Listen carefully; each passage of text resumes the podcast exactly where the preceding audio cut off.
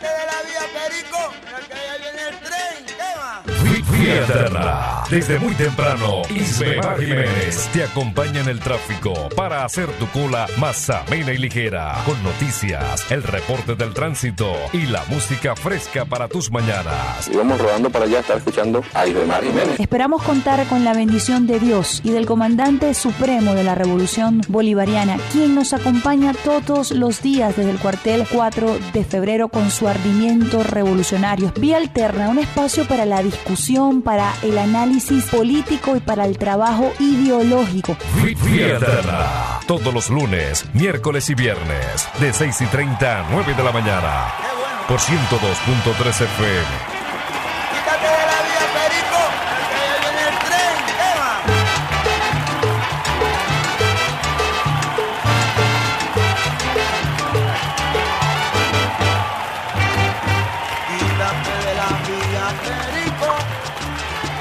Muy buenos días, usuarios y usuarias del Sistema Radio Nacional de Venezuela en Caracas 91.1 RNB Informativa, 103.9 Activa de Frente, primer canal juvenil de la Revolución Bolivariana. Buenos días a todos aquellos que se conectan a través de Radio Miraflores bailando en la punta en pie, también la gente de Radio Miraflores eh, 95.9 FM, saludando a la gente de Salsa Caribe, donde la salsa vive 102.3 FM, todos en sintonía de la mejor vía de todas sus mañanas, vía alterna hoy, viernes 9 de abril del año 2021. Escuchas la voz de Ismemar Jiménez que te acompaña con una lluvia de besitos de coco con piña hoy viernes, nuestro día favorito, el día especial de, de Alterna para compartir con ustedes buena música, buena información. En la consola, el pulpo brazón haciendo magia para que nosotros podamos llegar a todo el territorio nacional, especialmente a la gente de La Victoria, Estado Apure, municipio José Antonio Páez, nuestro abrazo, besos de coco con piña. Ustedes nos pueden sintonizar a través de la 97.5 FM, llegando a todos los rincones de la patria, la señal que recorre la patria. Como siempre, esperamos contar con la bendición de Dios, con la bendición del comandante eterno, del comandante supremo de la Revolución Bolivariana, Hugo Rafael Chávez Frías, quien nos acompaña todos los días desde el cuartel 4 de febrero, cuartel de la montaña, con su llamarada eterna. Llamarada que es escoltada por la gloriosa Milicia Nacional Bolivariana y por millones de venezolanos y venezolanas, quienes todos los días ratificamos nuestro juramento de lealtad, lealtad suprema. Hablamos de lealtad, hablamos del comandante Eliezer Reinaldo Otaiza Castillo, hijo de San Blas Valencia, Estado Carabobo, ejemplo de lealtad absoluta, el comandante Chávez al pueblo, a la Constitución de la República Bolivariana de Venezuela, lealtad absoluta como soldado, a la gloriosa Fuerza Armada Nacional Bolivariana, lealtad absoluta al presidente obrero y chavista Nicolás Maduro Moros. Les recordamos a los usuarios y usuarias que estamos transmitiendo desde Caracas, una de Libertador, Reina del Guaraira Repano. A esta hora, cuando son las 7 y 13 minutos, nos hacemos la pregunta de rigor y allí Alexander Brazón me ayuda apuntando con el dedo. ¿Por dónde sale el sol en la República Bolivariana de Venezuela? El sol sale por el Esequibo. Saludando a la gente de San Martín de Turumbán, del río Cuyuní, de Puerto Páez. Pronto buenas noticias para la gente de Puerto Páez. Vamos a estar mejorando allí nuestra señal en esa zona fronteriza. Ya saludamos con besitos de coco con piña también a la gente de La Victoria, Estado Apure, municipio José Antonio Páez, con la 97.5 FM, allí llevándoles buena música e información a nuestra gente de La Victoria para también defender nuestro espacio radioeléctrico de la invasión de emisoras colombianas que violentan nuestra soberanía a través de emisoras con transmisores de mucha potencia que buscan penetrar ideológicamente, políticamente, culturalmente en esta guerra híbrida, en esta guerra de cuarta generación a nuestro territorio, a la mente de nuestro pueblo venezolanos. Saludamos a la gente de Zulia, de Táchira, de Apure, de Amazonas, de Bolívar, en defensa de nuestro territorio, a los soldados y las soldadas de esta patria que están custodiando nuestro territorio, velando por su integridad, por la paz, por la seguridad en la República Bolivariana de Venezuela a través de aire, tierra, mar, a través de nuestros ríos y, y cuidando también, como lo decíamos, nuestro espacio radioeléctrico con la señal que recorre la patria Radio Nacional de Venezuela.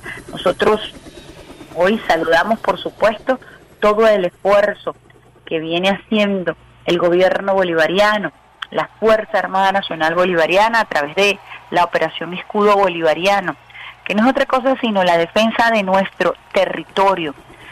Esta operación que fue activada por el presidente Nicolás Maduro Moros a través de una serie de ejercicios militares que en primera instancia han venido desalojando a nuestro territorio de laboratorios eh, de fabricación de droga con la incautación de toneladas y toneladas de eh, pasta de cocaína y el desmantelamiento de eh, campamentos de grupos irregulares terroristas, grupos armados que han buscado desplazar, tercerizar la guerra que tiene más de 70 años en Colombia y que pretenden pasarla, eh, traspasarla a nuestro territorio. Allí se encuentra la Fuerza Armada Nacional Bolivariana, gloriosa, heredera del espíritu del Padre Libertador, defendiendo todo nuestro territorio y garantizando, como lo ha dicho el presidente Nicolás Maduro Moros, lo ha dicho el ministro del Poder Popular, Popular para la Defensa, Vladimir Padrino López, y el almirante Ceballos, eh, quien está al frente del Comando Estratégico Operacional, garantizando la paz, el bienestar de nuestro pueblo en la frontera. Allí se han venido desarrollando varias jornadas de acompañamiento. Se trasladó un hospital militar para el, eh, atender a la población en sus necesidades y, por supuesto, para garantizar seguridad, acompañamiento a los pobladores de la Victoria, el estado Pure, que son aproximadamente tres mil y pico de habitantes según el último censo. Recordemos que esta es una población que tiene unas características muy particulares porque se desplaza entre territorio colombiano y venezolano y que los une un río, un río que les permite transportarse de un lado a otro. Son poblaciones pendulares, como las calificara en, la última rueda de prensa que ofreciera el ministro del Poder Popular para la Defensa, Vladimir Padrino López. Esa es una realidad que nosotros tenemos que entender para poder abordar de manera correcta todo lo relacionado con eh, la población, incluso de, de Arauquita, que vive del otro lado y que también usualmente cruza la frontera para llegar a territorio venezolano. En fin, es una frontera muy porosa, como nosotros siempre la hemos descrito, y requiere un abordaje y un tratamiento muy especial desde el punto de vista humano, desde el punto de vista de seguridad y defensa de la nación. En este sentido, eh, hay una noticia muy importante que quiero destacar, siguiendo este orden de ideas, porque eh, ayer se concretó la instrucción que habría dado el presidente Nicolás Maduro Moros como comandante en jefe de la Fuerza Armada Nacional Bolivariana. El Comando Estratégico Operacional, siguiendo las instrucciones precisas del comandante en jefe de la Fuerza Armada Nacional Bolivariana, Nicolás Maduro Moros, conformó la SODI temporal y especial José Cornelio Muñoz en el estado Apure para combatir de manera integral las amenazas hacer respetar nuestro territorio. El almirante en jefe, Remigio Ceballos y Chazo, se reunió este jueves 8 de abril con los estados mayores de la SODI temporal y especial José Cornelio Muñoz. Y también recordemos que se había instruido la creación, la activación de la 94 Brigada Especial Negro Primero para fortalecer las estrategias y acciones de las operaciones la expulsión definitiva de los grupos irregulares armados colombianos terroristas y narcotraficantes.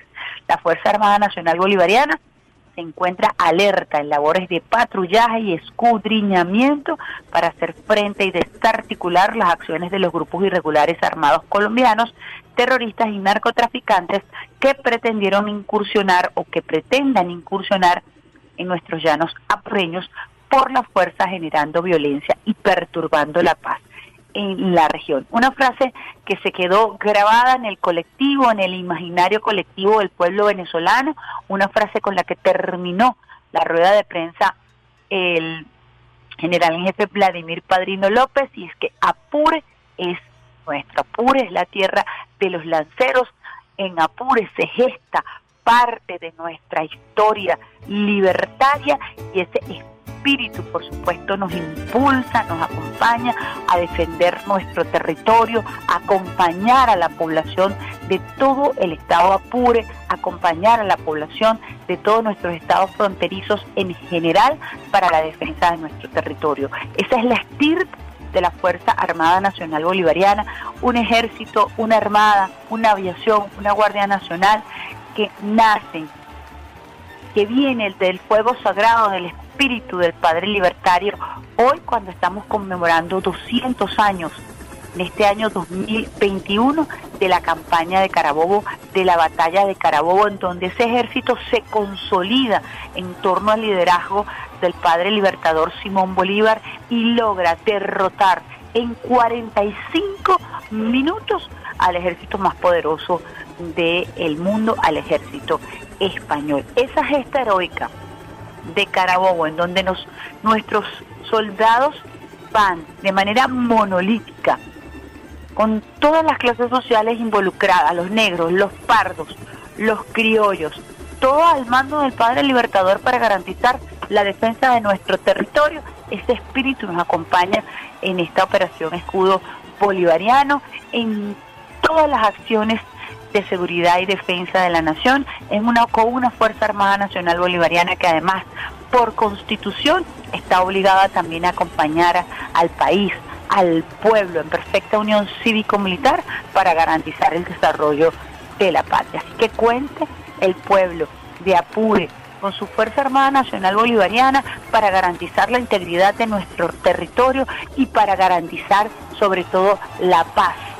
La paz que es uno de nuestros legados más importantes, legado que nos dejara el padre libertador Simón Bolívar, que reivindicara al comandante Chávez y porque eh, y legado por el cual trabaja arduamente con muchísimo tesón nuestro presidente Nicolás Maduro Moros. Así que con este espíritu libertario, con esta noticia de la activación de esta SODI especial y de la Brigada Negro primero para garantizar las operaciones allí en el estado Apure, nosotros vamos con una pausa musical.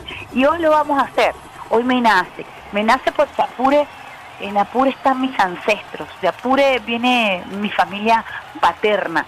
En Apure he visto los paisajes más hermosos, he disfrutado de, su venezolanidad, he disfrutado de su faena, de su trabajo, de su gastronomía en Apure se encuentran no solamente las raíces de nuestra gesta libertaria, sino también parte de mi corazón. Y por eso vamos a arrancar con un tema de Luis Lozada. Amalaya sea un camino largo.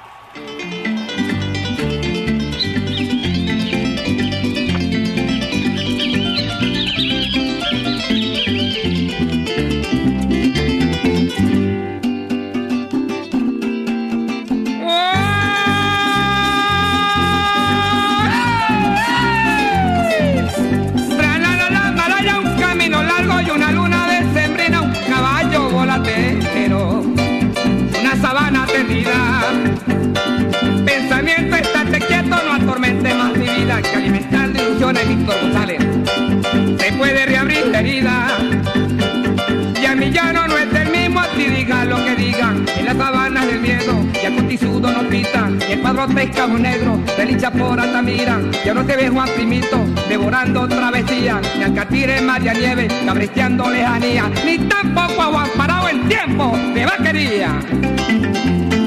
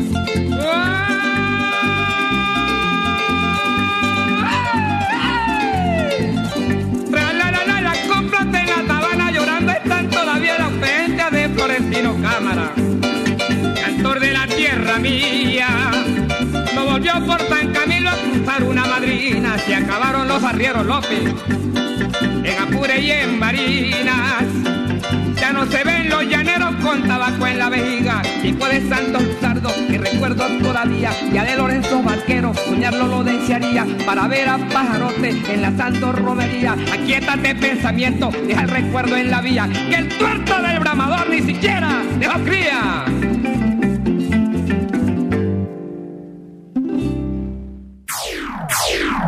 Estás en sintonía de Vía Alterna por Salsa Caribe 102.13 FM y el Sistema Radio Nacional de Venezuela.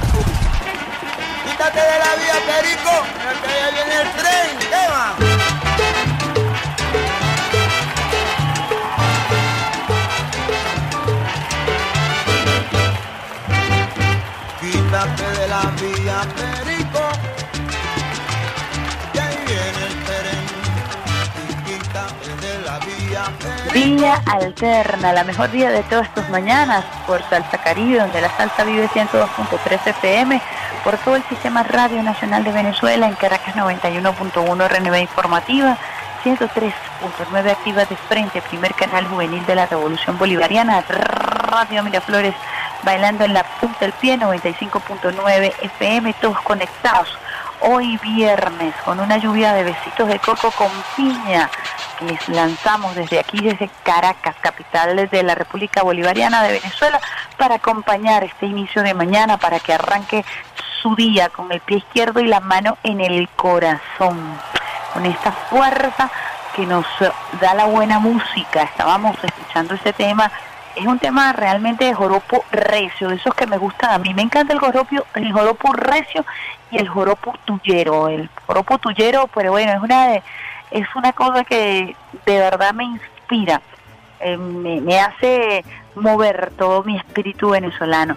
Y en este caso lo hacemos con Luis Lozada, que además tiene una amplísima trayectoria patriota en cuanto al joropo recio se, eh, se trata. Y nosotros quisimos arrancar esta mañana en honor a nuestra gente de Apure con ese lema extraordinario que nos compartiera el general Vladimir Padrino López, Apure es nuestro, como parte del acompañamiento que también se hace, no solamente desde el punto de vista de seguridad y defensa de la nación, sino como un acompañamiento eh, digital, que también se hizo sentir con la etiqueta el pasado fin de semana, yo soy Fuerza Armada Nacional Bolivariana. Y es que todos los venezolanos y las venezolanas que sienten a, su patria, también dedicados a trabajar en diversos ámbitos de la comunicación, hemos asumido la batalla comunicacional en todas las trincheras, en todos los escenarios y por allí también en la comunicación 2.0, 3.0 nos manifestamos apoyando el trabajo de la Fuerza Armada Nacional Bolivariana, que hasta ahora, que a toda hora, que a las 24 horas del día, viene haciendo un trabajo para enfrentar a esta guerra híbrida, a esta guerra de cuarta generación y también a la guerra convencional en, lo que eh, se ha manifestado allí en el estado Apure, particularmente con esa triste colocación de minas en nuestro territorio. Recordemos que el presidente Nicolás Maduro Moros ha instruido al canciller Jorge Arreaza para que se dirija a diversos organismos y que podamos contar con eh, especialistas en todo lo que es el tema del desminado, es, la, es decir, la desactivación de la siembra de minas antipersonales que están prohibidas por diversos organismos internacionales, particularmente por la Organización de las Naciones Unidas, quien ha creado precisamente un grupo de especialistas para garantizar que los pueblos no sean víctimas de esta práctica cruel que es sumamente común en Colombia, al punto que el Comité Internacional de la Cruz Roja se ha manifestado con muchísima preocupación. Más de 300 personas perdieron la vida el año pasado en Colombia, precisamente producto de estos artefactos explosivos eh, que son práctica común de los grupos terroristas, de los grupos criminales colombianos que hacen vida en este territorio y que han pretendido trasladar estas prácticas a la República Bolivariana de Venezuela. Tristemente, en las últimas horas, en los últimos días, provocando la muerte de varios de nuestros soldados que allí están trabajando por defender nuestro territorio. En este sentido, Venezuela ha sido enfática repudiando esta práctica criminal que, como lo decimos, es propia de los grupos violentos, de los grupos terroristas colombianos y se han dirigido varias comunicaciones a diversos organismos internacionales, a la Organización de las Naciones Unidas, para que por favor acompañe con nueva tecnología este proceso de desminar el territorio que pudiera encontrarse eh, minado con este tipo de artefactos explosivos, con las minas antipersonales. También el gobierno bolivariano ha dirigido comunicación al Consejo de Seguridad de las Naciones Unidas para tratar el tema eh, colombo-venezolano y para solicitar todo el apoyo que sea necesario y, y podamos establecer algún tipo de contacto con las autoridades colombianas, tratando de dirimir desde el diálogo desde el escenario político cualquier diferencia, buscando consolidar la paz, entre otras cosas, porque son muchos los temas que nos unen con Colombia, por ejemplo, el tema sanitario, el tema de la lucha en contra del COVID-19. El día de ayer, eh, creo que eh, se dieron cifras bien importantes acerca de la situación en América Latina, la Organización Panamericana de la Salud, la Organización Mundial de la Salud están sumamente preocupadas por todo lo que ha venido ocurriendo en América Latina a propósito de la aparición de esta cepa brasilera P1, P2 y las otras cepas que surgen precisamente del gran número de contagios, del elevadísimo número de contagios eh, que se está presentando en estos momentos en Brasil y que genera nuevos cruces, nuevas mutaciones en este COVID, en el coronavirus y que eh, es una amenaza para toda la región. La región hoy se encuentra, como lo ha destacado la Organización Mundial de la Salud, eh, como epicentro de la pandemia mundial con el mayor número de casos, con el mayor número de muertes por habitantes. Y este, em, este exhorto que hacía el día de ayer la Organización Panamericana de la Salud, la Organización Mundial de la Salud, sobre su capítulo América Latina, ve con preocupación el ascenso de casos en Brasil, en Uruguay, en Argentina, incluso en Chile que es el país con el mayor porcentaje de vacunados en toda América Latina, seguido también por Uruguay. Sin embargo, este porcentaje que destaca entre los países más eh, vacunados en América Latina no ha impedido que repunten los casos, que aumenten los casos y que en el caso de Uruguay, según su población proporcionalmente hablando, estemos hablando, estemos, nos estemos refiriendo, perdón, a eh, un caso sumamente delicado porque es el caso con mayor número de contagios por habitante. Pudiéramos nosotros incluso eh, hacer un recuento de lo que está ocurriendo en América Latina para que ustedes puedan estar bien informados en torno al tema de la vacunación. Decía la vicepresidenta Delcy Rodríguez, no importa cuánto y cuán rápido avancen los países desarrollados en cuanto, o los países más ricos del mundo, para utilizar un término que, me parece más pertinente en torno al tema de la vacunación. Ayer anunciaba Estados Unidos que incluso podía vacunar a las personas que decidieran visitar a esa nación, a los turistas.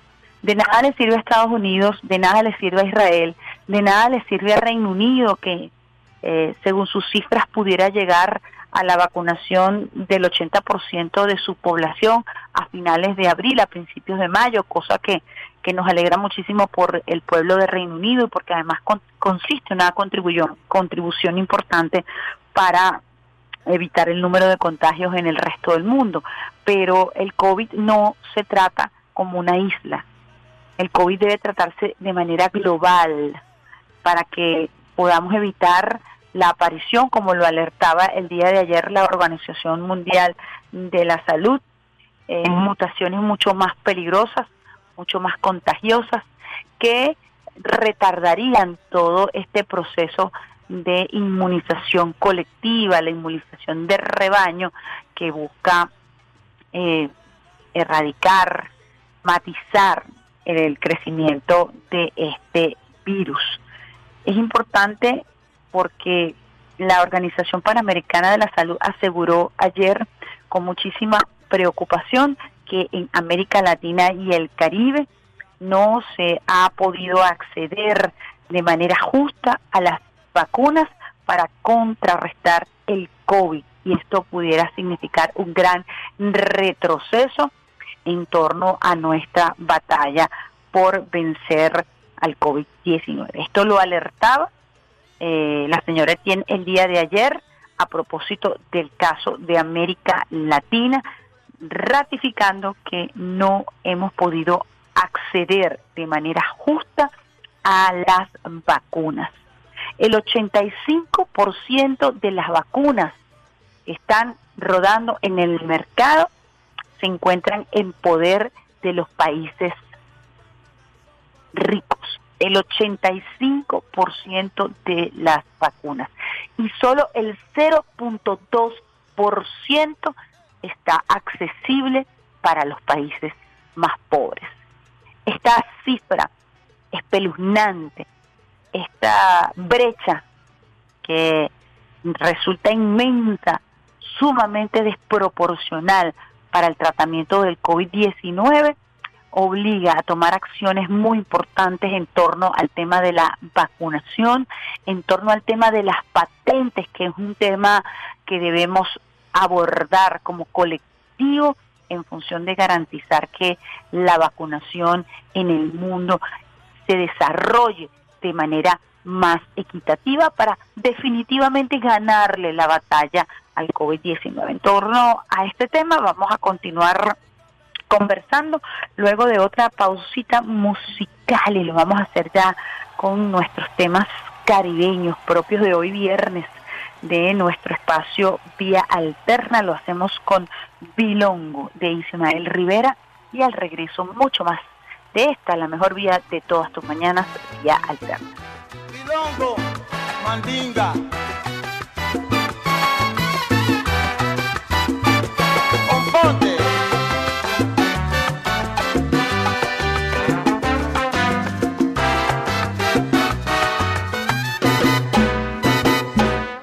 Estoy tan enamorado de la negra Tomasa que cuando se va de casa, qué triste me pongo. Yo estoy de la negra Tomasa que cuando se va de casa, pero qué triste me pongo.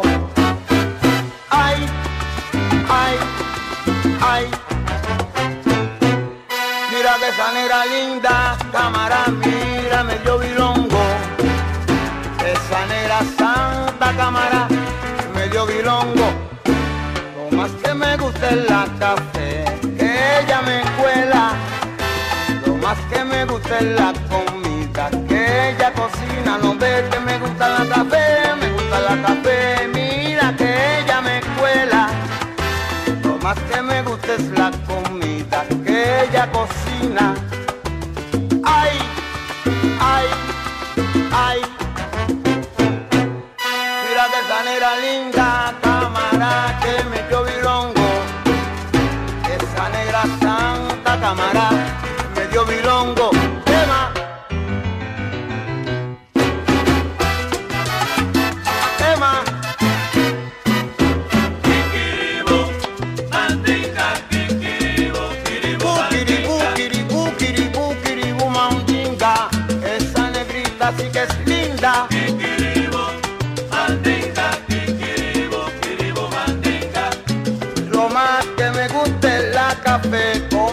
Cuela Tomasa, ya tuve.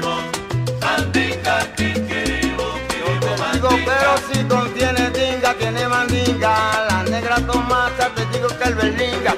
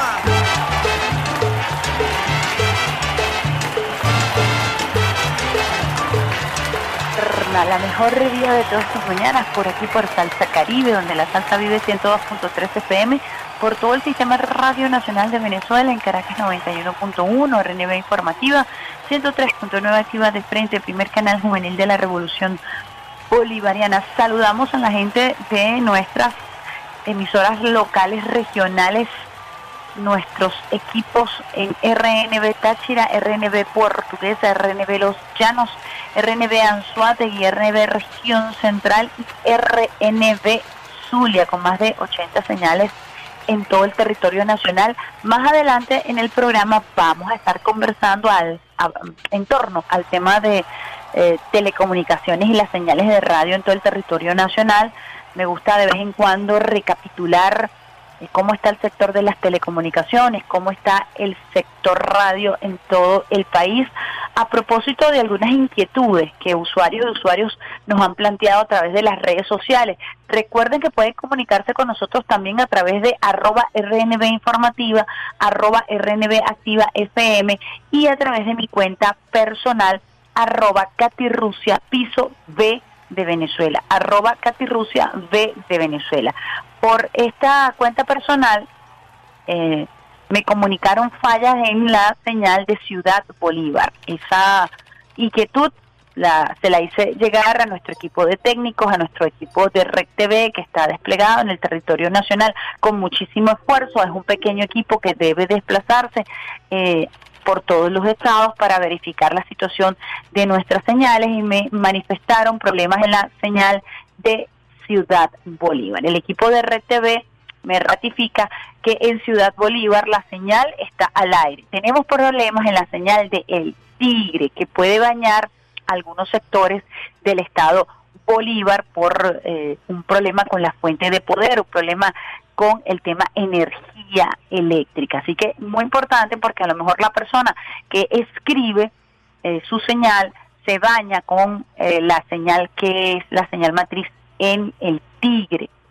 estado en Suática, que estado en Suátegui, que baña a el estado Bolívar. Así que muy pendiente estamos cuando ustedes hacen algún requerimiento, denuncian alguna falla, pero ese tema lo vamos a tocar a profundidad, a, profundidad más adelante. Ahorita continuamos con el tema COVID en la región de América Latina y esto nos permite tener un mapeo, una visión general, también contextualizada lo que está ocurriendo en América Latina, en el caso de Venezuela, con la, la segunda ola que estamos experimentando a propósito del COVID-19. Algunos titulares del día de hoy en la región nos pueden ilustrar lo que está ocurriendo. Y esto básicamente por la aparición de las variantes P1 y de las variantes P2 en nuestro continente que se generan en Manaus, que se generan en Brasil. Titular del Clarín del día de hoy, Argentina, tiene que ver con otro récord, 23.683 casos, subieron los contagios por tercer día consecutivo en Argentina. El pico fue en la provincia con 12.026 y hubo 290 muertos registrados. Esto lo señala el Clarín del día de hoy, de hoy viernes 9 de abril. También tenemos información acerca de una situación muy particular desde el punto de vista de Estado que está ocurriendo en Brasil a propósito de estas cifras espeluznantes que todos los días eh, nos conmueven y también, ¿por qué no?, nos aterrorizan que vienen desde el Brasil. Bolsonaro se resiste al, al confinamiento.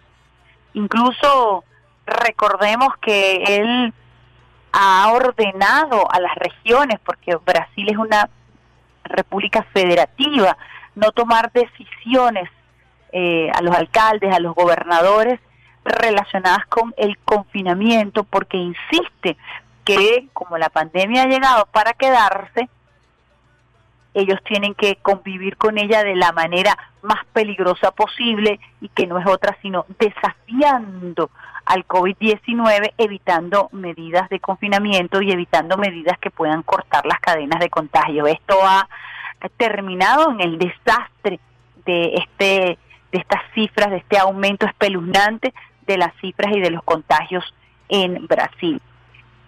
¿Qué está ocurriendo? Que otros poderes están interviniendo para buscar una solución para poder defender la salud del pueblo brasileño. Entonces, ¿qué pasa? El Supremo Tribunal de Brasil está ordenando al Senado instalar una comisión especial para tomar medidas sobre COVID-19 y las cadenas de contagio en Brasil. Es el titular de la Forja de San Pablo, de Sao Paulo, en donde dice que el Supremo ordena al Senado instalar una comisión para darle tratamiento al COVID. Barroso manda al Senado a instalar una comisión para enfrentar la pandemia. Este es titular del diario O Globo y también de la Folja de Sao Paulo. Esto es por la irresponsabilidad, porque Brasil se ha convertido en un estado fallido a la hora de atender esta crisis sanitaria que está afectando a toda la nación y lo vamos a seguir desarrollando en este programa de hoy muy particular que busca tocar eh, de manera muy sensible la situación en América Latina para que nosotros también podamos eh, estar alertas y entender, dirigir, hacer más potable la información de cómo estas variantes que están ya regadas en todo el territorio de nuestra patria grande terminan afectando y convirtiendo a América Latina en el foco de la pandemia, como lo denunciara el día de ayer la Organización Mundial de la Salud. El Mercurio nos dice, Salud busca reimpulsar la vacunación con 500 mil personas de 48 y 49 años la próxima semana tras récord de nuevos casos. Ayer arribaron 240 mil dosis de Pfizer y este mes llegarían un millón punto cinco de Sinovac. También hay envíos de AstraZeneca. Pese a las cuarentenas de la región de Valparaíso, ella se mantiene con unas altas tasas de transmisión de virus y expertos instan a mejorar la transabilidad. Esto es Chile. Chile que es el país con el mayor número de vacunados en la región y viene experimentando eh, una, de manera consecutiva en esta última semana aumento en los casos. Esto es el Mercurio de Chile para compartir con ustedes también parte de la situación que se viene dando en América Latina. El Heraldo de Colombia Confinamiento total este fin de semana en el Atlántico. Esto se refiere al aumento de casos. Toque de queda continuo y ley seca inician desde hoy a las 6 de la tarde hasta las 5 de la mañana del lunes 12 de abril. Las medidas restrictivas buscan responder al comportamiento del virus que ha tenido una velocidad de crecimiento mucho más rápida que en los brotes anteriores. Esto es Colombia, para mencionar algunos de los casos y algunos de los portales más importantes de América Latina que hablan precisamente de esta nueva variante que es muchísimo, muchísimo más contagiosa y que ha terminando afectando a la población de toda la América Latina. Esto tiene que ver con la situación en Brasil, que también la vamos a compartir desde el punto de vista de cifras y que tiene que ver con lo que está ocurriendo en todo el continente. Ya reseñamos que Argentina registró un nuevo récord histórico de 23.683 positivos por tercer día consecutivo, aumento escalofriante de los casos en Argentina. Brasil registró el día de ayer un nuevo máximo diario con 4.249 muertes por COVID-19 el día de ayer. 4.249 muertes el día de ayer. Estamos hablando de más de 13 millones de casos confirmados. Vamos a consultar ahorita eh, la cuenta del corresponsal de eh, Telesur allí en, en, en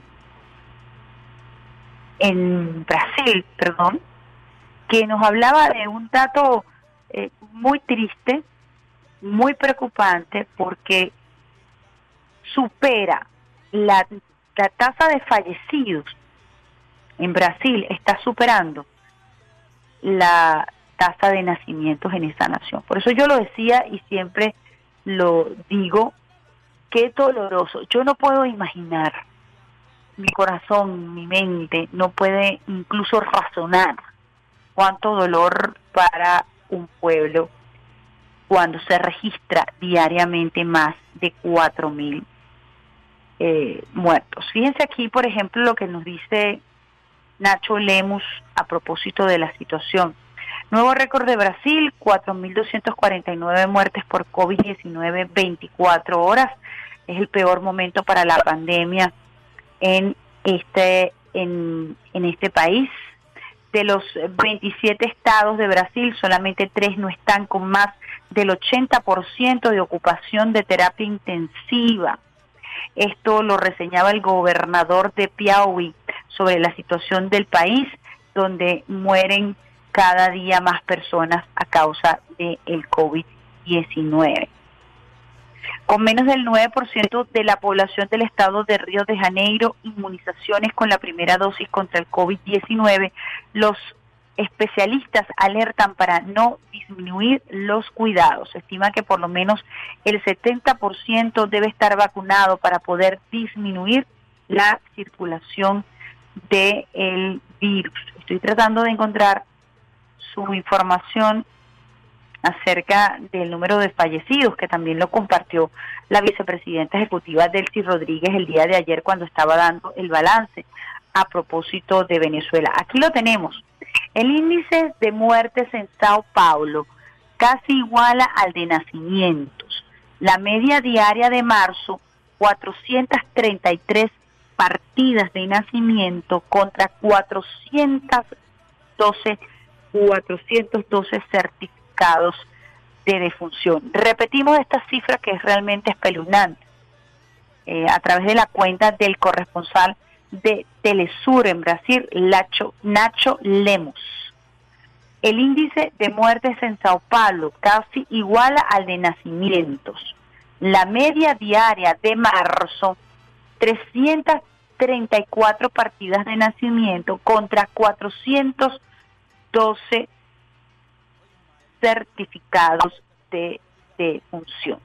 Por eso es que se ha venido tomando a través del el poder judicial acciones para contrarrestar el desgobierno, la irresponsabilidad del presidente de Brasil, Jair Bolsonaro, que está generando toda una crisis en la nación, en la patria grande, a propósito de este elevadísimo número de contagios que como lo han dicho los especialistas, a mayor número de contagios, mayor posibilidad de mutaciones, lo alertaba el día de ayer la Organización Mundial de la Salud. Pero esto no es poca cosa para lo que está ocurriendo en Brasil. Atención con esta información el gobierno brasileño y sus aliados neopentecostales están en guerra con la Corte Suprema para que mantenga abiertas las iglesias y los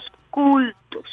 El abogado del gobierno dijo que los cristianos están siempre dispuestos a morir para garantizar la libertad de religión y culto. Es decir, que todo movimiento religioso está detrás de Bolsonaro para evitar las medidas de confinamiento, para evitar las medidas que permitan cortar las cadenas de contagio. Me dice Alexander Brazón que ya tenemos en línea al, al gobernador Justo Noguera. Eso es cierto. Tenemos en línea al gobernador del estado Bolívar, el general Justo Noguera Pietri, para que comparta con nosotros eh, algunos minutos, entendemos que está recorriendo todo el estado, pero particularmente me llama muchísimo la atención el abordaje que está haciendo el gobernador del estado Bolívar para atacar precisamente las cadenas de contagio, muy diferente a lo que está ocurriendo en Brasil. Lo hemos visto recorriendo todo el territorio, visitando además las unidades en donde se encuentran los pacientes con COVID-19 en todo el estado de Bolívar. Gobernador, buenos días, muchísimas gracias por atender a Radio Nacional de Venezuela. Buenos días, es un honor para nosotros recibir su llamada, su contacto. Buenos días a nuestra patria, la patria de Simón Bolívar, la patria de Ser. Gobernador Justo, lo hemos visto recorriendo cada centro de salud. ¿Cómo está la situación a esta hora en el estado Bolívar, siendo estado fronterizo con Brasil, frente a estas alarmantes cifras que se registraron el día de ayer? más de mil muertos por COVID-19, estamos hablando de 13 millones de casos confirmados en Brasil a propósito de esta nueva variante. ¿Qué estamos haciendo en el estado Bolívar para evitar que esa tragedia pueda trasladarse y Dios lo quiera a nuestro territorio. Bueno, entregados en cuerpo y alma aquí en nuestro Estado, que son las instrucciones de nuestro presidente Nicolás Maduro Moro, apoyar y cuidar a nuestro pueblo. En base a esto, eh, hemos eh, los protocolos lo hemos eh, consolidado ya, ya tenemos un, un año, año y mes ya en esta batalla, ¿no? Y eh, como usted hace referencia, tenemos una frontera viva con el hermano pueblo de Brasil. Lamentablemente su gobierno es irresponsable, al punto que al inicio de la pandemia en la frontera podíamos apreciar hasta los funcionarios públicos de Brasil sin mascarilla. Eso lamentablemente repercute este, en nosotros porque allá en su momento habíamos nosotros tenido gente nuestra, nuestros nacionales para hacerle referencia, han pasado más de 14 mil nacionales a través de la frontera, quienes hemos recibido, atendido, muchos de ellos con problemas de, de nutrición, muchos de ellos con afectación inclusive a nivel psicológico, porque allá los trataron muy mal. Ellos se fueron con una oferta engañosa y con la dura realidad que se encontraron, el capitalismo, los, los tiró a la calle, así, lamentablemente, muy fuerte para mí decirlo y sentirlo, pero los tiraron a la calle, los botaron de sus trabajos, los que pudieran tener trabajo, ¿no? De las panaderías, porque fueron entrevistados por nosotros, atendidos por nosotros. Todavía seguimos eh, recibiendo con ese amor de Chávez, con ese amor del pueblo, con ese amor de nuestro presidente Nicolás Maduro Moro que nos envía todos los insumos. Y aquí quiero darle mi reconocimiento y mi agradecimiento a nuestro presidente Nicolás Maduro Moro, a nuestra vicepresidenta Delcy Rodríguez, está muy pendiente la mesa COVID, nuestro eh, ministro Carlos Alvarado, todo su equipo. Hemos logrado ya un nivel de contención, a Dios gracias. Ya con precisión le informo. No obstante, seguimos en la rigidez de la cuarentena, que es una medida fuerte, necesaria y muy lógica e inteligente. Nuestro presidente en su valentía, digo fuerte porque debemos hacer entender a nuestro pueblo que solamente la el confinamiento nos va a permitir que cortemos esa cadena de contagio de este virus tan letal, tan letal eh, y, tan agresivo de esta segunda variante. Tanto así que eh, la campaña que hemos hecho con nuestro nuestro partido, el PSU, se incluye el Gran Polo Patriótico, también ha estado nuestra eh, Brigada de Protección Popular, que, que lleva nuestra nuestra UH, nuestra lideresa, nuestra líderes de calle, nos han permitido detectar en casa a casa, casa a casa para para que podamos nosotros detectar dónde hay, porque hay que evitar el contagio comunitario, más aún el, contagio con la familia, el intrafamiliar. Eso hay que evitarlo a toda costa. Y es lo que estamos haciendo. Aquí nuestro presidente nos envió eh, el, el hospital de campaña, que nos ha permitido inclusive, y gracias también, aprovecho y saludo a nuestra presidenta del Seguro Social, que nos ha enviado esta maravilla también por instrucción de nuestro presidente, con todos los insumos, con, su, con sus médicos. Hemos eh, tenido un fenómeno, ¿usted me escucha? Sí, le estamos escuchando atentamente, hemos tenido un fenómeno que, que lo, ha informado nuestro presidente, que es que han disminuido los casos graves y en el, en el casa a casa hemos detectado, y ya la gente está acudiendo a los centros de salud, la hemos eh, un incremento en los, casos leves. Eso, eso nos ha permitido sacar mucha gente, a Dios gracias, después de, seis, siete días, ya totalmente sano para, para su recuperación total en, su, en sus hogares con, con el debido confinamiento para, para no contagiar a la familia. ¿no? hemos logrado, hemos avanzado los números de, de la mesa COVID, ahí están, hemos ido reduciendo casos de manera leve, pero ya ya hay una ya el efecto meseta que estamos presentando ya pareciera ser que empieza el descenso. Santa Elena Guairén solamente tenemos 10 10 pacientes en el hospital, solamente dos de ellos en condiciones severas, el resto moderado y leve. Hemos dado aquí en, el municipio Caroní, hemos dado más de 50 personas de alta, en el municipio de Doctor más de 100 personas de alta, totalmente curada. Y eso nos da ese empuje, ese sabor y esa gana de seguir luchando por nuestro pueblo.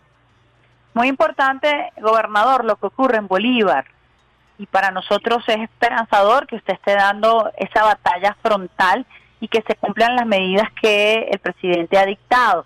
Todavía continúa eh, el cerco sanitario en Bolívar. Hay algunas medidas especiales para el tema del desplazamiento, horarios. Quisiera que ratificara esta información. Bueno, el, decreto, el decreto que metió nuestro presidente Nicolás Maduro Moro, con una particularidad que este estado tiene 242 mil kilómetros cuadrados, tiene frontera con Colombia y una, una frontera muy activa con Brasil, como ya hice referencia, y más allá están nuestros hermanos pemones, nuestro pueblo originario. Eh, aquí tenemos 19 pueblos originarios los 34, más de la mitad. Pero más allá de eso, lo que quiero referenciar, nos trajimos a través del Ministerio Público, nuestro fiscal general nos envió a la fiscal 91 en materia indígena, fiscal 91 nacional en materia indígena, para mantener esa interacción, esa interacción con, el pueblo, podemos en este caso, porque su cosmovisión al nacer en un territorio, este, en su momento, en, las conversaciones, en esta, en, esta nueva realidad que es la pandemia, ellos entendieron que esa frontera tan permeable en su momento ahora tiene que estar cerrada porque este virus eh, ya no ya no es cuestión de número, ya no es cuestión de no, ya este virus este virus nos ha alcanzado con amigos. No, ya ya ya ya el COVID-19 tiene nombre, mire, tal persona, tal persona falleció y muchos de ellos lamentablemente por no haberse cuidado y muchos de ellos también lamentablemente que han llegado a nuestro centro de salud más de, más de 10 días. Días pasados nos llegó una persona con 17 días y ahí todavía nuestros médicos, nuestra doctora, mi reconocimiento al sector salud, a las doctoras, a los doctores, enfermeras, y permito nombrarlos a todos porque todos se merecen ese reconocimiento. Enfermeros, camilleros, camareras, todos, mire, todos e-, e-, ellos hacen esa magia de proteger a nuestro pueblo, debidamente cuidado. Es importante resaltarlo. Nuestro presidente nos ha enviado total protección a nuestro pueblo, a nuestro sector salud, se les ha aplicado la vacuna, se les ha dado el carbativir. Hemos hecho todo lo necesario para cuidarlos a ellos también, porque ellos son la primera y la última línea de batalla, y hay que tenerlos protegidos. Estoy llegando aquí a un hospital porque estamos pasando revistas de temprano y puedo apreciar desde aquí, puedo apreciar, me gustaría que se pudiera hacer más aquí todas totalmente, nuestras enfermeras, nuestras doctoras, todos, totalmente protegidos porque ¿Qué hospital, eh, ¿qué hospital gobernador para que nosotros este podamos compartir la información con los usuarios este y las usuarias? Llegando del hospital de Guayparo al hospital Uyapar. Eh, este eh, hospital se tiene... Encuentra? ¿En dónde? Eh, en el municipio Caroní, Puerto Ordaz. Vengo de San Félix. Ciudad Guayana está compuesta por dos hermosas ciudades, San Félix y Puerto Ordaz amanecimos en el Guayparo y ahorita ahora estamos en Uyapar. Eh, hoy estamos activando una cuarta sala que no no es que tenemos desbordamiento, pero sí vamos adelante evaluando los peores escenarios para estar preparados, que Dios nos cuide. Este, tenemos suficiente capacidad de camas, tanto de atención severo como de atención de, de eh, estado crítico, ¿no? Y en base a eso quiero quiero que nuestro pueblo tenga la tranquilidad, vengan, acudan, no se queden en sus casas, hemos tenido casos lamentables y quiero muy respetuosamente hacer referencia. El sector salud, algunos doctores, algunas este, licenciadas de enfermería, cuando un familiar, no todos los casos, porque es importante hacerlo referencia que me lo permite y con todo el respeto. Empiezan a medicarlo, empiezan a medicarlo y al final terminan aquí, pero con la desventaja que ya le han aplicado algún tratamiento y ya el virus ya se ha hecho inmune ese tratamiento, la, la infección, quiero decir. Aquí tenemos los antivirales, tenemos anticoagulantes, tenemos los antibióticos, tenemos todo lo necesario y sobre todo ese amor para atender al pueblo. Salgan cuando, sí, solo sí cuando tengan síntomas. Cuando tengan síntomas, por favor salgan. Ese es el mensaje que le doy a nuestro pueblo. Ahorita en este hospital usted está inaugurando una sala nueva pudiera darnos detalles allí, gobernador, que siempre es importante destacar cuáles son las acciones de gobierno para generar tranquilidad en la población a propósito del número de camas en este municipio. Bueno, fíjese, ¿qué pasa con el Caronil? Es donde la población del Estado Bolívar está eh, demográficamente es mayor. Aquí este, tenemos prácticamente el, el 70% de la población de todo el Estado. En base a esto, este, hemos hecho ya tres salas. No sé si usted pudo apreciar hace un mes y algo que inauguramos la tercera. Ya hoy disponemos de una cuarta sala para 96 personas. Vamos a instalar, tiene oxígeno por bombona, eh, una reducción interna, pero por bombona esa de, de, 30 litros. Nosotros estamos hoy buscando, gracias a nuestro ministro Tarek, a PDVSA, al ingeniero Adrúbal Chávez que nos entregaron. Y todo ese equipo nos están entregando hoy tres isotanques, los cuales están destinados a reforzar el hospital Ruiz Páez que está en Ciudad Bolívar.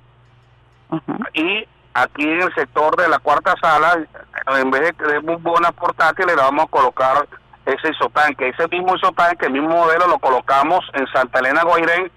Eso nos permitió ese flujo ¿Cómo son, cómo son esos iso- isotanques para los usuarios y las usuarias del Sistema Radio Ok. Nacional de Venezuela?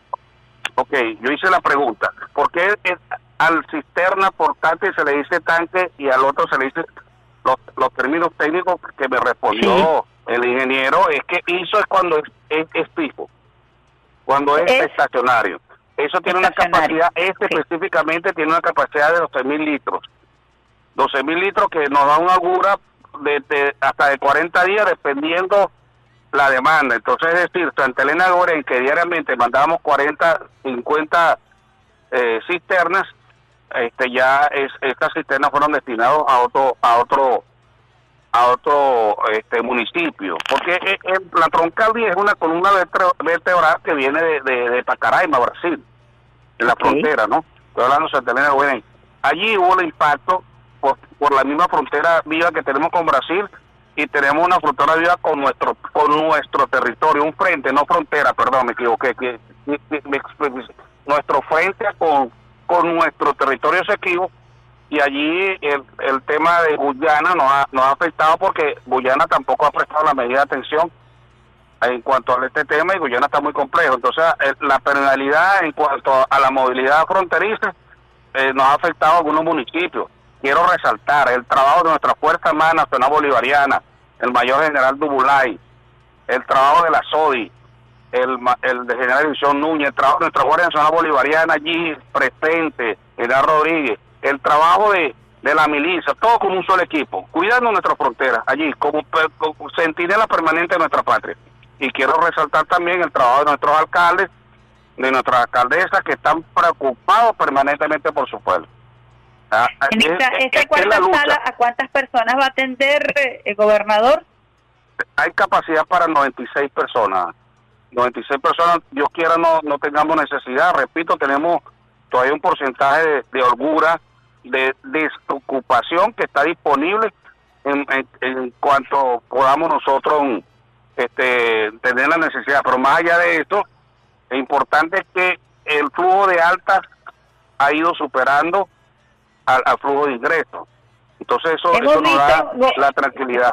Eso es muy importante. Hemos visto, gobernador, en algunos videos que usted ha compartido, muy emotivos, por cierto, eh, cuando se le están dando de alta a pacientes, que le entregan una bolsita eh, a cada paciente cuando sale de su... de cuando es Sí, dado de alta. eh, Me eh, llamó mucho la sí, atención. correcto. Estas son las instrucciones de nuestro presidente Maduro. ¿Qué, qué va en esta? Va lo necesario para que ellos consoliden eh, esa sanación definitiva, esa, esa salud que es nuestra principal este, misión en este caso y siempre, ¿no? Lo que es alimentación, seguridad, salud. Pero en este caso, COVID-19, que es un enemigo tan letal, ahí va, va el, la vitamina D, el zinc, la, la vitamina C, va la, el, si requiere una prolongación del tratamiento de antibióticos, porque aquí no se da nadie los criterios de nuestros médicos y yo desde el, primer, nosotros desde el primer momento dijimos nos sometemos a la autoridad de salud, nos sometemos a la autoridad de salud y nosotros somos coayudantes en esta lucha, porque esto es demasiado serio para dejarle solamente la responsabilidad a nuestros a nuestros médicos, que ellos se encarguen de la del tema de atención precisa a nuestro a nuestros pacientes y nosotros somos el soporte logístico y el, el soporte de seguridad para que ellos puedan entonces de manera precisa y sin sin ningún este peso de que le llamen la atención, que lo desenfoquen en su misión, ahí estamos nosotros, ahí están los medicamentos, tenemos suficientes medicamentos y no desestimamos acompañar a los médicos, así sea, mire, nos hemos montado hasta cuatro cinco horas para ir a acompañar a- al sector salud, nos metemos en la sala COVID de todos los de todos los centros centinelas, debidamente protegidos, porque tampoco nos vamos a poner de manera irresponsable, pero entramos allí para darle fuerza a ese paciente, que sepa que nuestro presidente Nicolás Maduro está allí, que su alcalde está allí, que su alcaldesa está allí, que, el, que, su gobernador como primer servidor público de este estado está allí. Y, como tal, esa la entrega en cuerpo y alma. Estamos entregados en cuerpo y alma, y lo digo con emoción, y, y lo digo también con ese cariño que, que le tenemos al, pueblo de nuestra patria.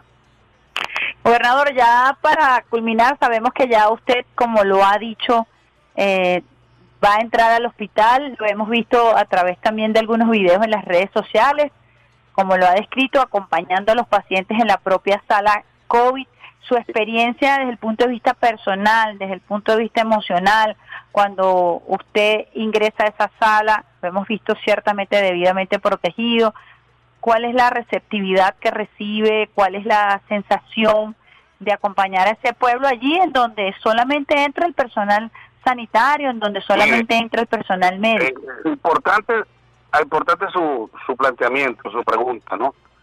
Eh, ya este, porque tengo que hacer una reflexión, ya, ya esta variante ya le da a los jóvenes. La anterior solamente era un estrato etario, ¿no? La edad tal, hasta la edad tal o, o, qué, o qué condición. No.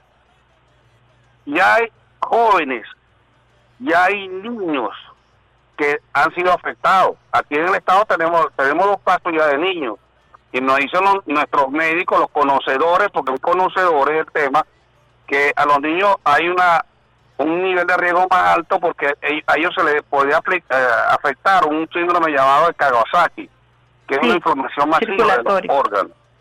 Entonces es necesario que entendamos que ya no solamente al adulto mayor, ya no solamente a la persona que tiene una, una enfermedad de base, ya le está dando a, a los jóvenes. Y este joven que pudimos apreciar el día de ayer, yo lo veo como que yo me cuide, como un hermano.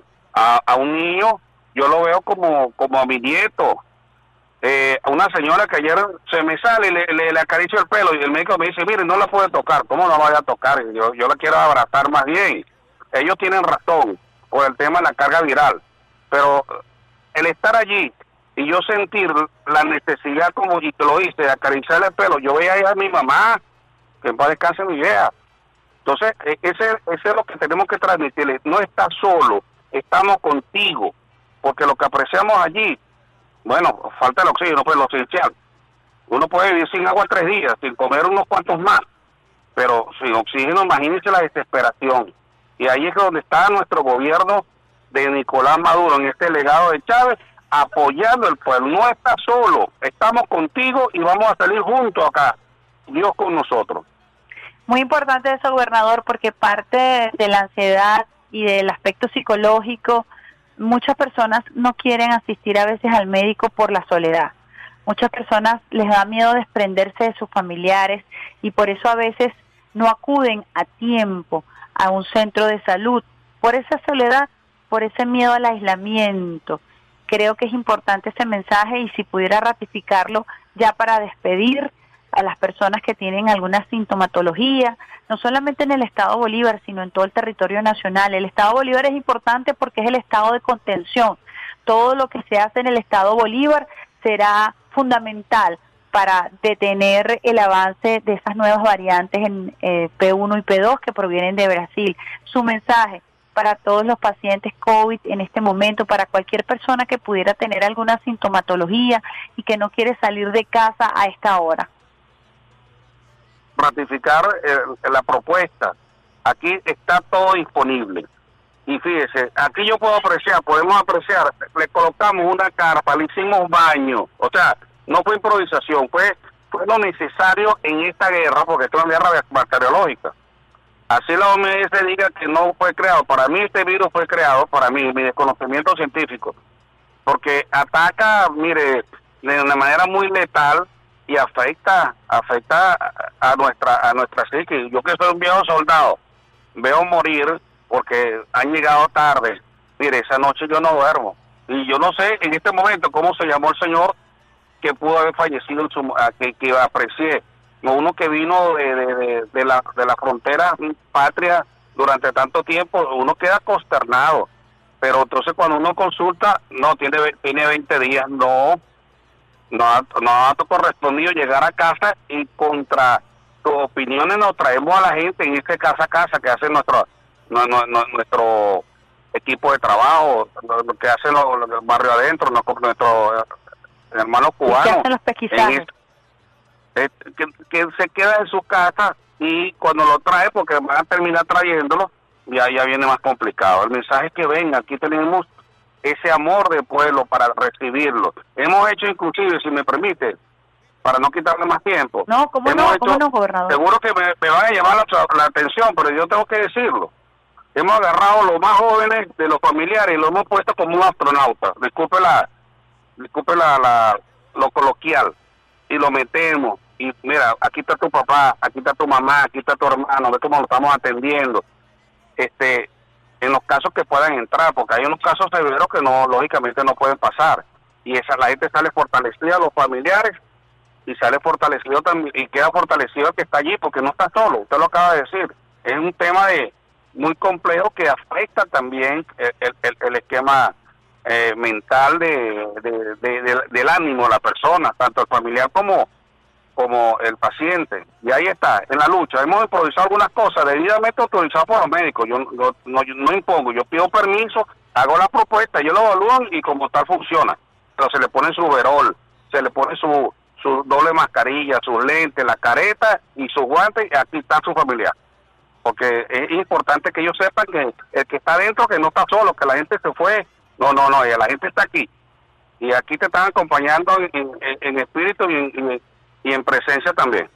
Para que usted sepa, gobernador, en muchas partes del mundo se están buscando soluciones precisamente, incluso enfermeros, sobre todo médicos, han buscado alternativas para garantizar que se le pueda tocar la mano a algún paciente a través de cortinas especiales, a través de guantes que se generan eh, con condiciones especiales para que pueda tocarle la mano un familiar a un paciente COVID, en fin, en el mundo también para vencer la depresión que produce esta enfermedad, se están Bueno. buscando mecanismos que le permitan establecer contacto al paciente con COVID-19, porque el contacto con la familia, el acercamiento con un ser querido también puede ser la diferencia entre la vida y la muerte. Así que esa iniciativa que usted está planteando con el apoyo de los médicos, con el apoyo de los científicos, es parte de la preocupación de todo el personal sanitario en el mundo que busca también el acompañamiento. Hemos visto médicos cantando, orando, eh, forma parte también el gobernador de ese abordaje humano y de la preocupación que existe por el acompañamiento al paciente con COVID-19. Bueno, yo, yo, si me permite una recomendación muy respetuosa, no la tome, pero quiero hacerla. Yo no suelto un, un botecito de alcohol con su spray. Lo, lo lleno al día hasta, hasta tres, cuatro veces. Y yo le toco la mano, yo le paso la mano por el cabello a la viejita. Si pudiera abrazarlo, lo, abrazaría. Si abrazo al que sale sano, ahí lo abrazo yo con mi protección. Pero ese, ese, ese, ese toque la mano, no el puñito, sino tocar la mano. Y lógicamente le echo el alcohol y yo me echo alcohol, nos ha permitido, nos ha permitido sentir ese calor humano que yo lo necesito y yo sé que el paciente también lo necesita. Lo necesito para saber que el hombre está fuerte, le digo está fuerte, tiene buen semblante, tiene una cara sano. A la viejita, viejita, no, está linda, Dios te cuide, tiene un ojos preciosos. Sal rápido para que vayas a atender a tu nieto. Y, y, y eso me llena a mí. Y yo estoy seguro que ese factor psicológico también también llena también llena a- al que está allí en, en- ese desierto, porque estimo que es un desierto. Bueno, muchísimas gracias, gobernador, de verdad, por sus emotivas palabras y por todo ese trabajo que viene haciendo no solamente por el Estado Bolívar, sino por toda Venezuela, entendiendo la importancia estratégica de cumplir con todas estas recomendaciones que ha dado el presidente Nicolás Maduro Moros, de cerrar la frontera, de hacer un tratamiento también humanista en torno a los pacientes que están afectados por COVID-19 y por, por supuesto, continuar en esa labor de mejorar y de aumentar el número de camas, que ha sido una de las instrucciones que ha dado el presidente Nicolás Maduro Moros. Y, y Dios con nosotros y que esto, este virus ya sea contenido por nuestra patria. Sabemos y estamos conscientes que los ojos de Venezuela, están, de nuestro país, están aquí, puestos aquí.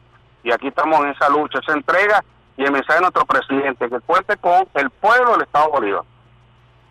Muchísimas gracias al gobernador Justo Noguera Pietri por esa intervención desde lo humano, desde lo militante, desde el Estado, desde el Estado, gobierno regional, comprometido con la lucha para enfrentar al COVID-19, un compromiso que ha asumido el gobernador del Estado Bolívar como contención para evitar la propagación precisamente a través de esta frontera con Brasil, con Colombia, de estas nuevas variantes, la variante P1 y la variante P2, eh, evitando que se propague por el resto de nuestro territorio. Así que por eso decíamos que es muy importante el trabajo que se está haciendo hoy en el estado de Bolívar. Nos decía que allí en el, en el municipio Caroní, en donde se concentra el 70% de la población, el municipio con mayor densidad de todo el estado Bolívar, allí hoy se está inaugurando una nueva sala para precisamente reforzar la capacidad de atención con 96 camas disponibles para el pueblo del estado Bolívar en este recorrido que ha venido haciendo el gobernador de esta entidad garantizando la atención, la distribución de medicamentos, los protocolos de salud y de seguridad que se requieren para enfrentar al COVID-19. Importante mensaje, el acompañamiento a nuestros seres queridos, buscar mecanismos y seguramente en la medida que vaya avanzando la tecnología y la ciencia, nosotros podremos hacer de la atención al paciente COVID una atención mucho más humana. Enfrentar la depresión es fundamental para elevar al sistema inmunológico, para fortalecer el sistema inmunológico, las emociones, el acompañamiento, el amor, el cariño. Un paciente COVID, el único cariño, el único afecto que puede recibir es el afecto de un enfermero, de una enfermera, de un especialista, de un médico, de una doctora. Y eso es fundamental para enfrentar esos momentos de soledad que son tan difíciles de manejar a la hora de estar recluido como paciente COVID en cualquier centro de salud. Un mensajito de texto, un mensajito de voz importante. Esa enfermera que te hace llegar el mensaje de tu familia, la voz de algún familiar, el dibujo, de alguno de tus seres queridos. Eso es fundamental. Por más sencillo que parezca, puede hacer la diferencia entre una recuperación rápida o una recuperación lenta. Vamos a una pausita musical para continuar trabajando y abordando el día de hoy el tema del COVID-19 que tenemos nosotros por acá. Vamos con, ¿qué tenemos por ahí? Nada, tenemos Be Mine, nos dice este oriental que está al frente de la consala, el pulpo brazón. Pima en Fuego 77 y al regreso mucho más de la mejor vía de todas tus mañanas, vía alterna.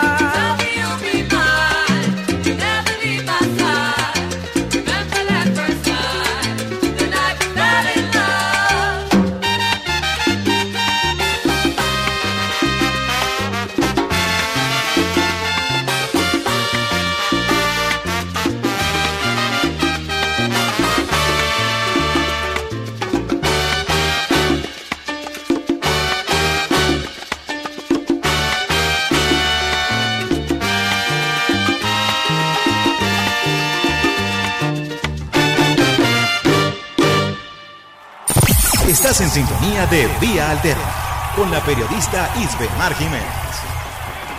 Quítate de la vía, Perico, porque allá viene el tren, Eva.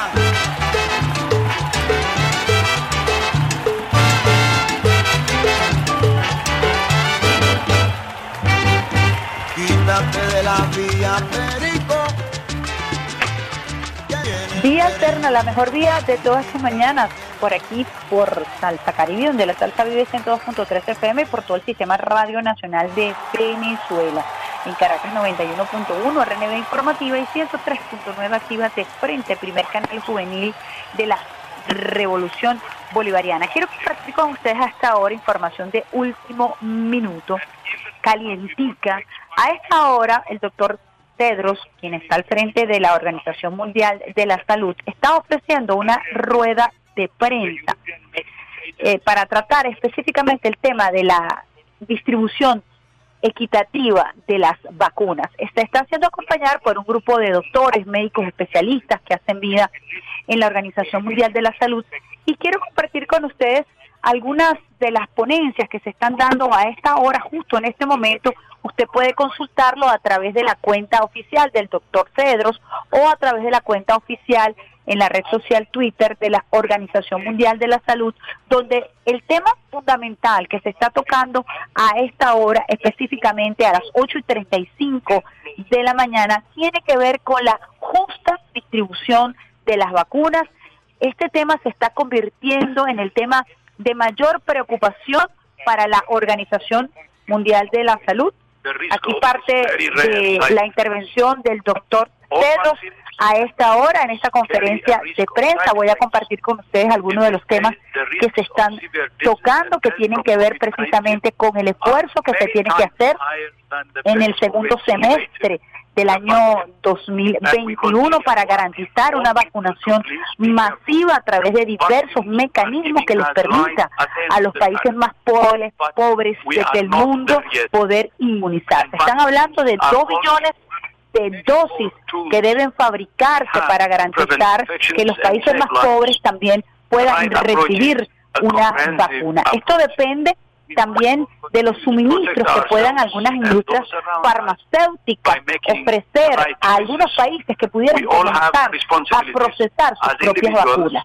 No estamos hablando solamente de la vacuna como tal, estamos hablando también de los insumos que se requieren para poder realizar estas vacunas y que también deben facilitarse a los países que pudieran comenzar a desarrollar las vacunas. Por supuesto, esto tiene que ver con el tema de las patentes, qué países pueden desarrollar, cuándo lo van a poder hacer.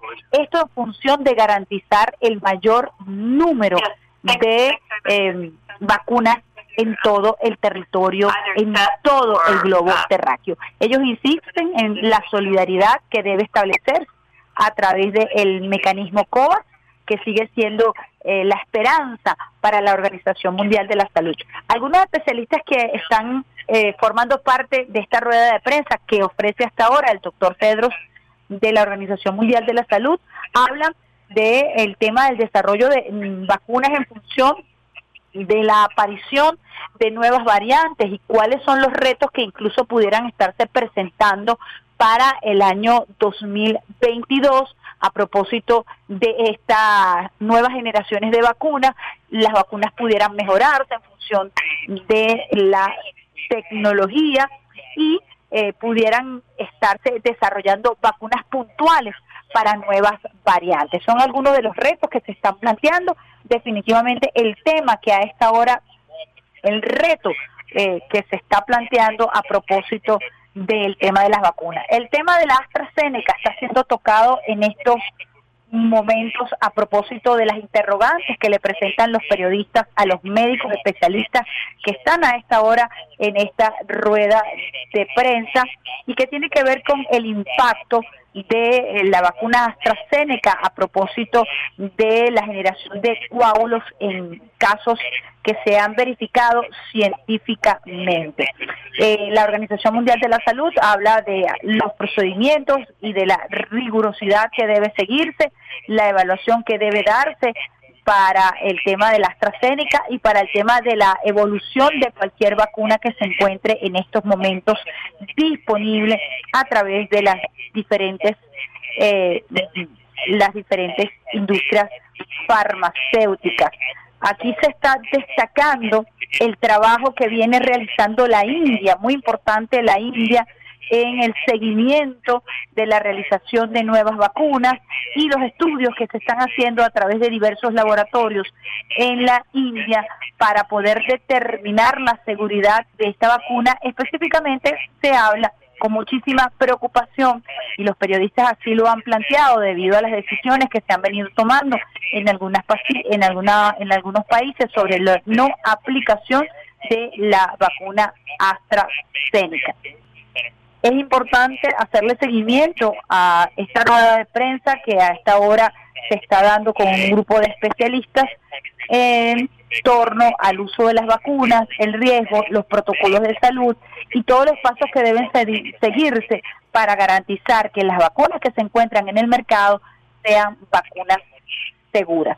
El caso de la India ha sido tocado en esta rueda de prensa porque la India eh, tiene unos laboratorios sumamente sofisticados que cumplen con la rigurosidad, establecida, la rigurosidad científica de la Organización Mundial de la Salud para poder desarrollar algunas patentes de algunas vacunas de transnacionales a un menor costo y con una capacidad de producción masiva bastante importante. Parte de lo que está ocurriendo a esta hora en esta rueda de prensa que está tocando el tema de la vacunación, que está tocando el tema de la necesidad de la distribución equitativa de las vacunas, sobre todo para los países más pobres, y que por supuesto están tocando a esta hora también el tema de la seguridad de la vacuna AstraZeneca. Ustedes pueden hacerle seguimiento.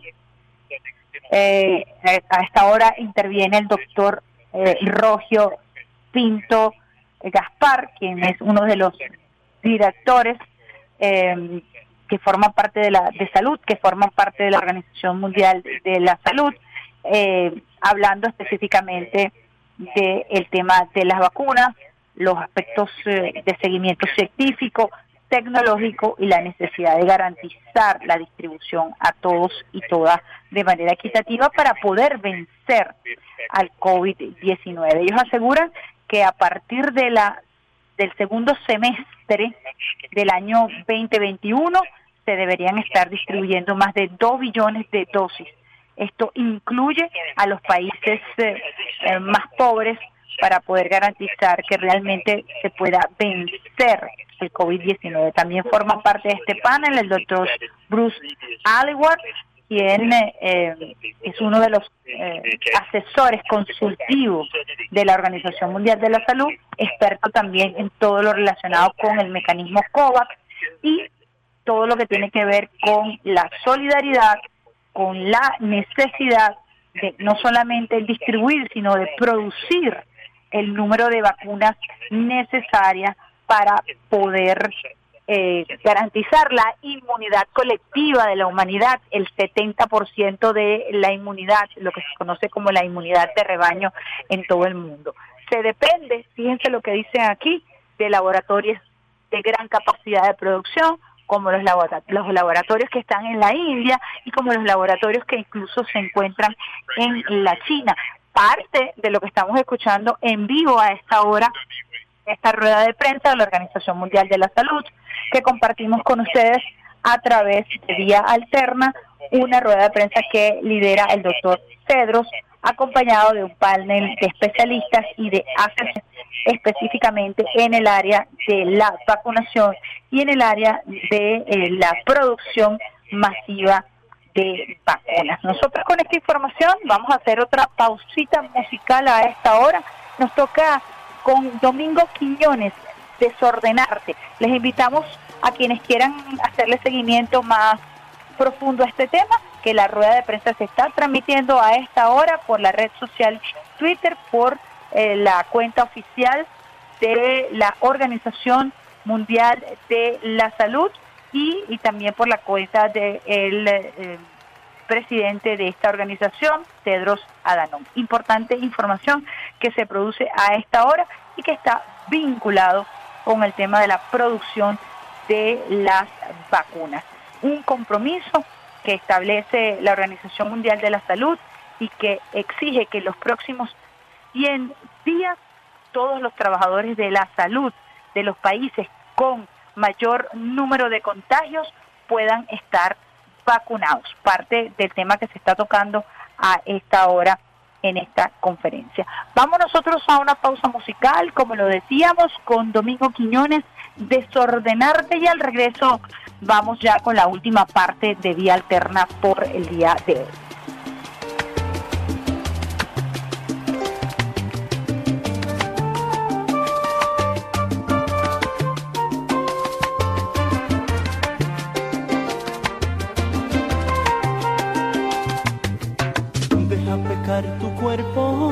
Sobre mi piel de ansiedad. Déjame llenarte de mi paz. Que mi gozo sea el tuyo. Quiero ser primero, solo y nada más. Deja que te haga mía, no te engañes por favor. Sé sincera alguna vez déjame ahogarlo siempre exclusividad. Y juntos cruzar la frontera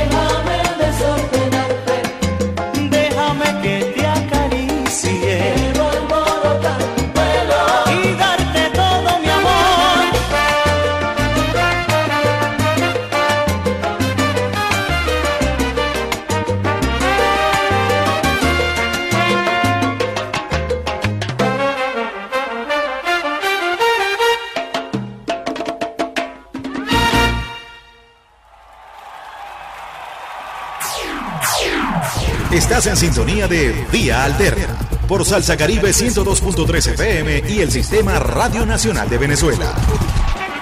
Quítate de la vía, Perico, que ya viene el tren, ¿qué va?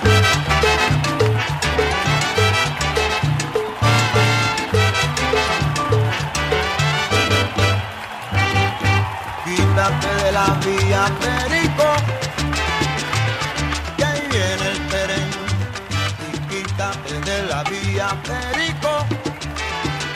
la Vía Perico, la mejor vida de todas tus mañanas, por aquí por Salsa Caribe, donde la salsa vive 102.3 FM y por el sistema Radio Nacional de Venezuela en Caracas 91.1 FM y nuestro canal juvenil 103.9 activa de frente, primer canal juvenil de la Revolución Bolivariana. También estamos bailando en la punta del pie con Radio Miraflores, que nos acompaña todos los viernes y hoy viernes más con importante información, buena música, 95.9 FM en Caracas. Realmente interesante, continúa esta rueda de prensa, usuarios y usuarios del Sistema Radio Nacional de Venezuela, para quienes estén más interesados, por favor consultar la cuenta oficial de la Organización Mundial de la Salud, ya redondeando el tema, el doctor Berkeley, que es uno de los asesores en torno al tema de la producción de los de las vacunas, eh, ratifica entonces a esta hora que se espera para finales del año 2021 la producción de 2.3 billones de vacunas y se espera aumentar la capacidad de manufactura con 10 o 15 productos, es decir, 10 o 15 vacunas que pudieran estarse eh, eh, realizando, manufacturando en diversos laboratorios en todo el mundo. En este sentido, se tiene mucha esperanza, mucha fe en la capacidad de producción de la India y mucha fe y mucha fortaleza en torno al caso de la capacidad de producción que pueda tener China para garantizar el mayor número de vacunas y para aplicarle esas vacunas a los pueblos más humildes. A esta hora continúa entonces esta eh, conferencia con los diversos expertos. Aquí parte del audio original que se está dando a través de la cuenta de la Organización Mundial de la Salud con un panelista de tres expertos. Hasta ahora está el doctor Bruce Alleward, que también es parte de los asesores que tiene que ver con eh, todo lo relacionado al tema de la vacunación, la producción de vacunas y sobre todo la distribución equitativa, que ha sido el planteamiento fundamental de esta rueda de prensa que ha organizado la Organización Mundial de la Salud a esta hora. En este sentido, Venezuela ayer dio una importante noticia con la visita de la vicepresidenta ejecutiva de la República Bolivariana de Venezuela al laboratorio de Comet aquí en Venezuela. Un convenio con Cuba nos permitirá a nosotros también ingresar este grupo de países que pudieran estar manufacturando vacunas, muy importante, la esperanza de América Latina está puesta en Cuba, la esperanza de muchos países pobres del mundo, una vez más, está puesta en Cuba, no solamente con la vacuna Soberana 2, estamos hablando de otro eh, número de vacunas, series de vacunas que estaría produciendo oh, eh, perdón, Cuba para compartir con el resto del continente suramericano. Así que importante esta visita que la doctora Delcy Rodríguez hiciera el día de ayer. La República Bolivariana de Venezuela producirá la vacuna Abdala contra el COVID-19 en alianza con la República de Cuba. El anuncio lo hizo la vicepresidenta ejecutiva Delcy Rodríguez durante una visita de inspección a la planta de producción de medicamentos Espromet Bio, Espromet Bio, ubicada en la ciudad universitaria de Caracas, donde constó la operatividad y la capacidad tecnológica de la empresa. Las condiciones están dadas para que Venezuela inicie la producción de la vacuna Abdala. Hemos revisado con el Ministerio del Poder Popular para la Salud la participación de nuestro país en la fase 3 de los ensayos de la vacuna que se darán en las próximas semanas, explicó Rodríguez. Destacó que mientras el mundo está sumergido en un proceso de desigualdad En cuanto a la distribución y la adquisición de las vacunas contra el virus, Cuba, potencia médica y tecnológicamente, está dando el ejemplo, por lo cual agradeció al presidente Miguel Díaz Canel y al pueblo de Cuba por el apoyo que le ha dado a Venezuela para combatir y vencer esta pandemia. Es Promet Bio en Venezuela, produce fármacos para tratar enfermedades oncológicas, renales, pie diabético, antigripales, insulina, entre otros, en cooperación con Cuba y Rusia. Excelente noticia que tiene mucho que ver con la rueda de prensa que se está dando hasta ahora en la Organización Mundial de la Salud. Nosotros con esta noticia cerramos este dinámico programa del día de hoy, vía alterna. ¿Con quién lo vamos a hacer? Vamos a buscar un temita ahí sabrosito, movido. Tenemos, ah, nos toca Tony Vega, uno de mis favoritos, para que te la vaciles con esta con este clásico de la salsa baúl. Besitos de coco con piña para todos ustedes. Chao, feliz fin de semana. A cuidarse, colocarse ese tapabocas. Que la P1 y la P2 nos juegan carrito. Vamos a cuidar la familia. Vamos a cuidarnos todos. Tony mm, Vega, con Teja. Besitos de coco con piña. Agradecida con el pulpo abrazado en los controles. Chao.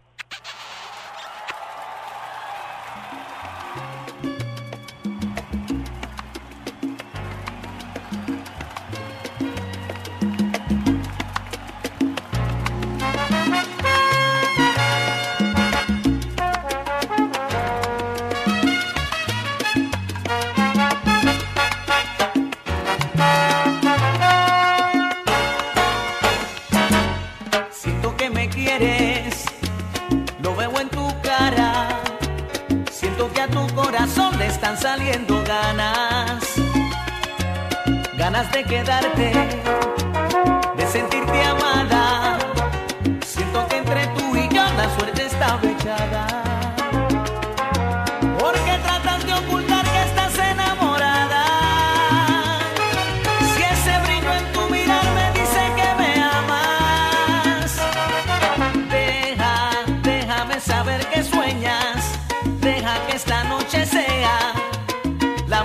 Apasionada.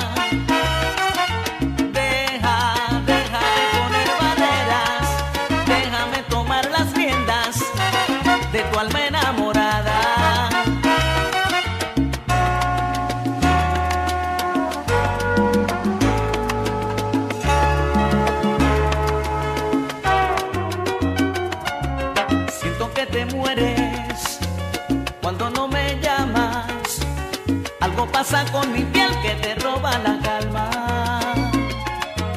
Todavía no entiendo porque si me amas, no te has decidido aún a ser mi madrugada.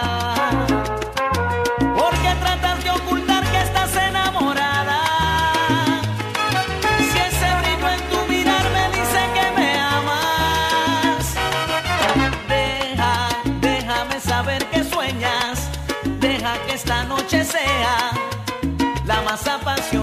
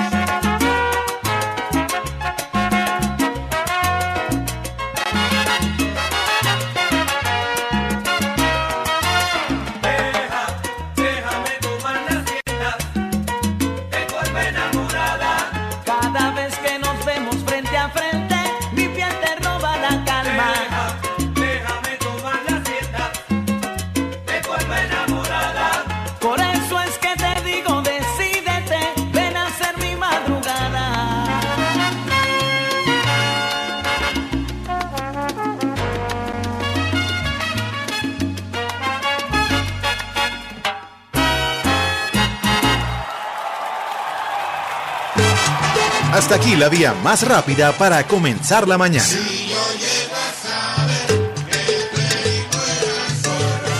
Esto fue Vía Alterna.